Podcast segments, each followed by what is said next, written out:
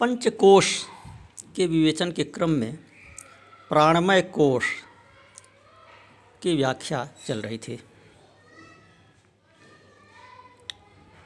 यह कोश के बारे में क्यों बता रहे हैं? अनेक बार कह चुके कि आत्मा की परिभाषा के क्रम में बता रहे हैं। आत्मा से इनका क्या संबंध है? आत्मा से इनका कोई संबंध नहीं है। प्रश्न उठता है, तब फिर क्यों बता रहे हैं? आत्मा की परिभाषा के क्रम में बता रहे हैं और आत्मा से इनका कोई संबंध ही नहीं है। तो फिर इनको बताने का क्या औचित्य है? तो बताने का औचित्य इसलिए है, यह समझाने के लिए कि इस सबको आप आत्मा मान बैठे हैं। तो यह बताना है कि यह आत्मा नहीं है जिसे आप मान बैठे हैं। ये तीनों शरीर, तीनों अवस्थाएँ और पंचकोश, यह आत्मा नहीं है। जिसको आप आत्मा मान बैठे हैं। तो इनका विवेचन करके जब इनको बताएँ कि यह हैं क्या, कैसे बने हैं, और यह आत्मा नहीं है, आत्मा का इनसे कोई संबंध नहीं है, आत्मा इनको देखने वाला, इनको जानने वाला है, तब तो आपको समझ में आ जाएगा कि आत्मा क्या है। तो प्राणमय कोश पंचकोश में अन्नमय कोश बता चुके थे, स्थूल शरीर। अब बताते हैं प्राणमय कोश। प्राणमय कोश क्या है? कि पाँचों प्राण, पाँच प्रकार के प्राण होते हैं। प्राण, अपान, व्यान, उदान, समान। तो यह पाँचों प्राण और पाँच कर्मेंद्रियाँ, यह मिलकर प्राणमय कोश कहलाते हैं। पाँच कर्मेंद्रियाँ कौन हैं? वाणी,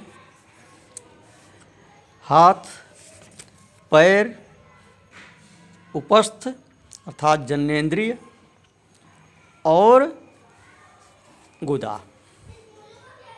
ये पाँच कर्मेंद्रियाँ हैं। तो यह पाँच कर्मेंद्रियाँ और पाँच प्राण, इनको मिलाकर प्राणमय कोष कहा जाता है। तो अब कैसे समझेंगे? वाक, वाचा, जिससे बोलते हैं। जो वाक इंद्रिय है, बोलने की शक्ति, जो जीव में है। जिहवा में दो इंद्रियाँ हैं, एक ज्ञानेंद्रिय है, जिसे रसनेन्द्रिय कहते हैं, जिसे स्वाद लेते हैं, और दूसरी कर्मेंद्रिय है जो बोलने की शक्ति है। बोलना कर्म है और स्वाद लेना वह ज्ञान है। स्वाद लेना ज्ञानेन्द्रिय का काम है, वह कर्म नहीं है, वह ज्ञान है। किसी भक्ष्य वस्तु के स्वाद का ज्ञान जिस इंद्रिय से होता है, उसे रसनेन्द्रिय कहते हैं। उसका माध्यम भी जिहवा है और जिससे बोलने का काम करते हैं, उसे वाक इंद्रिय कहते हैं, उसका भी माध्यम जिहवा है। इस प्रकार जिह में दो इंद्रियाँ हैं। तो वाक, जिससे बोले, किससे बोलते हैं? जिहवा। इसमें कौन सी इंद्रिय है? वाक इंद्रिय। तो मैं बोलने को भी जानता हूँ, न बोलने को भी जानता हूँ। मैं बोलना नहीं हूँ, मैं वाक इंद्रिय नहीं हूँ। लेकिन वाक इंद्रिय को मैं जानने वाला हूँ। यह वाक इंद्रिय मेरी नहीं है, यह वाक इंद्रिय मैं नहीं हूँ। यह आकाश की है। मैं इसको जानने वाला हूँ, इससे अलग हूँ। इसी प्रकार हाथ, लेने देने का काम हाथ से करते हैं। अन्य, अनेक क्रियाएँ हाथ से करते हैं। तो जब हम करते हैं तब भी इसे जानते हैं, नहीं करते हैं तब भी इसे जानते हैं। इसलिए यह हम नहीं हैं, यह जो कर्मेंद्रिय हाथ है पाड़ी यह मैं नहीं हूँ। और यह मेरा भी नहीं है, यह वायु का काम है। इसका अधिष्ठाता देवता वायु है। मैं इसका जानने वाला हूँ। मैं इस हाथ को जानता हूँ। मैं इस जीव को जानता हूँ। वाक इंद्रिय को जानता हूँ। और मैं कर्मेंद्रिय हाथ को भी जानता हूँ। इसी प्रकार पैर, मैं चलने को भी जानता हूँ, न चलने को भी जानता हूँ। लेकिन मैं पैर नहीं हूँ। यह तेज का काम है। मैं इसको जानने वाला हूँ, इससे अलग हूँ। जिस चीज़ को मैं जानने वाला हूँ, वह मैं नहीं हूँ। स्पष्ट है कि जिसको आप जानते हैं, वह आप नहीं हो सकते हैं। वह आपसे भिन्न कोई चीज़ होगी। प्रश्न करेंगे कि ब्रह्म को जानने वाला, फिर अद्वैत की सिद्धि कैसे होगी? तब तो ब्रह्म अलग हो जाएगा। तो उसके लिए गोस्वामी तुलसीदास जी ने जो कहा कि जान तुम्हें तुम्हें हो जाई। ब्रह्म को जानते जानते आप ब्रह्म स्वरूप हो जाते हैं। ब्रह्मविद ब्रह्मैव भवती। जो ब्रह्म को जानता है, वह ब्रह्म ही हो जाता है, वह उससे अलग नहीं रहता है। तो वह एक ऐसी चीज़ है इसको पूरी तरह जान लेने के बाद फिर उससे अलगाव नहीं रह जाता है।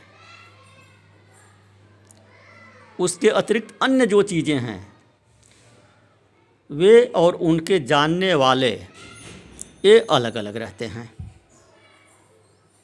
तो हम वाक को जानते हैं, लेकिन हम वाक नहीं हैं। हम पाड़ी को जानते हैं, लेकिन हम पाड़ी नहीं, हम पाद को जानते हैं, पैर को जानते हैं, हम पैर नहीं हैं। इसी प्रकार हम उपस्थ को जानते हैं, जिससे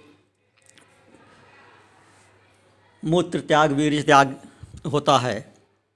इंद्रिय को हम जानने वाले हैं, हम वह इंद्रिय नहीं हैं।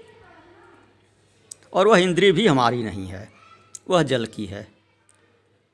गुदा जिससे मल त्याग करने का काम करते हैं उसको हम जानते हैं, मल त्याग करने की क्रिया को जानते हैं, मल त्याग नहीं करते हैं तो भी जानते हैं। लेकिन हम गुदा नहीं हैं, गुदा हमारी नहीं है, गुदा पृथ्वी की है। तो इस प्रकार यह कर्मेंद्रियाँ, ये हम नहीं हैं। इसी प्रकार पंच प्राण पंच प्राण कौन से हैं? पहला मुख्य प्राण है, जिसे प्राणवायु कहते हैं। इसका स्थान हृदय है। और इसका कार्य है श्वास भीतर खींचना, श्वास बाहर फेंकना। श्वास उच्छ्वास। इक्कीस हज़ार छः सौ बार यह चौबीस घंटे में क्रिया करता है। प्रत्येक व्यक्ति औसत इक्कीस हज़ार छः सौ बार श्वास ग्रहण करता है और श्वास छोड़ता है चौबीस घंटे में। अपान वायु। इसका स्थान गुदा है और उपस्थ है। मलमूत्र का त्याग अपान वायु के द्वारा होता है। समान वायु नाभ्य स्थान में रहता है। और जो हम खाते पीते हैं, उसके रस को नाभ्य स्थान से निकलने वाले विभिन्न नाड़ियों के द्वारा पूरे शरीर में यह पहुंचाता है। उदान वायु यह कंठ में रहता है। खाए पिए हुए अन्न जल का यह सेपरेशन करता है, उनका विभाजन करता है। और हिचकी लेना भी इसका कार्य है। इसमें विकार, इसमें इसका कार्य नहीं, अपितु ये कहें कि इसमें विकार आने के कारण, उदान वायु में विचार विकार होने पर हिचकी आती है और उदान वायु के विकार से ही स्वप्न भी आते हैं। तो उदान वायु का कार्य है खाए, पिए, अन्न, जल का विभाग करना और स्वप्न तथा हिचकी इत्यादि लेने का, स्वप्न दिखाने का कार्य करना। पांचवा है व्यान वायु। तो व्यान पूरे शरीर में रहता है। और सभी अंगों के संध्य स्थान में यह रहता है। हाथ, पैर, उंगलियाँ इत्यादि मोड़ना यह व्यान वायु के कारण होता है। सभी संध्य स्थानों में, सभी जोड़ों में रहता है।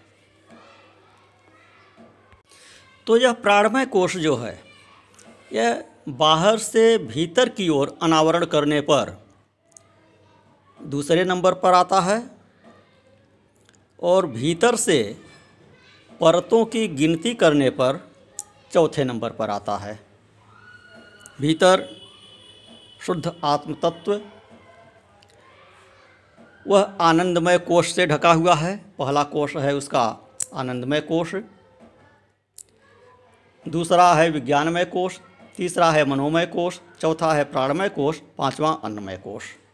ये भीतर से बाहर की ओर देखने पर हुआ। और बाहर से जब भीतर की ओर देखेंगे एक एक परत को हटाएँगे तो यह दूसरे नंबर पे आएगा। सबसे बाहर अन्नमय कोष, जो अपना यह स्थूल शरीर है।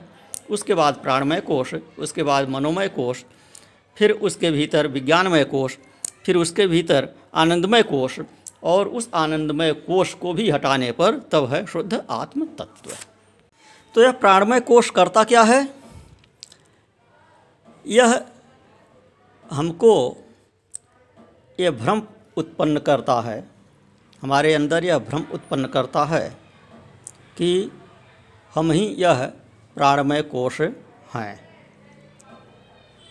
प्राण और इंद्रियों के विकार रूपी यह प्राणमय कोष आत्मा को आच्छादित करके उस निष्कल आत्मा को, अक्रिय आत्मा को वक्तृत्व रहित आत्मा को वक्ता दातृत्व रहित आत्मा को दाता गति रहित आत्मा को गतिशील, भूख प्यास से रहित आत्मा को भूख और प्यास वाला इत्यादि विकारों से युक्त हुआ सा प्रतीत कराता है। यह विकार उसमें होते नहीं आत्मा में, लेकिन यह जो प्राणमय कोष है, इसके कारण ऐसा प्रतीत होता है कि ये सब विकार उस आत्मा के ही हैं। और जब यह कोष हटा देते हैं तो पता चलता है कि यह सब विकार आत्मा के नहीं हैं। यह कोष मैं नहीं हूँ और इसलिए यह सब विकार मेरे नहीं हैं। मैं शुद्ध आत्मा हूँ। उस आत्मा में यह सब कोई विकार नहीं हो सकते हैं।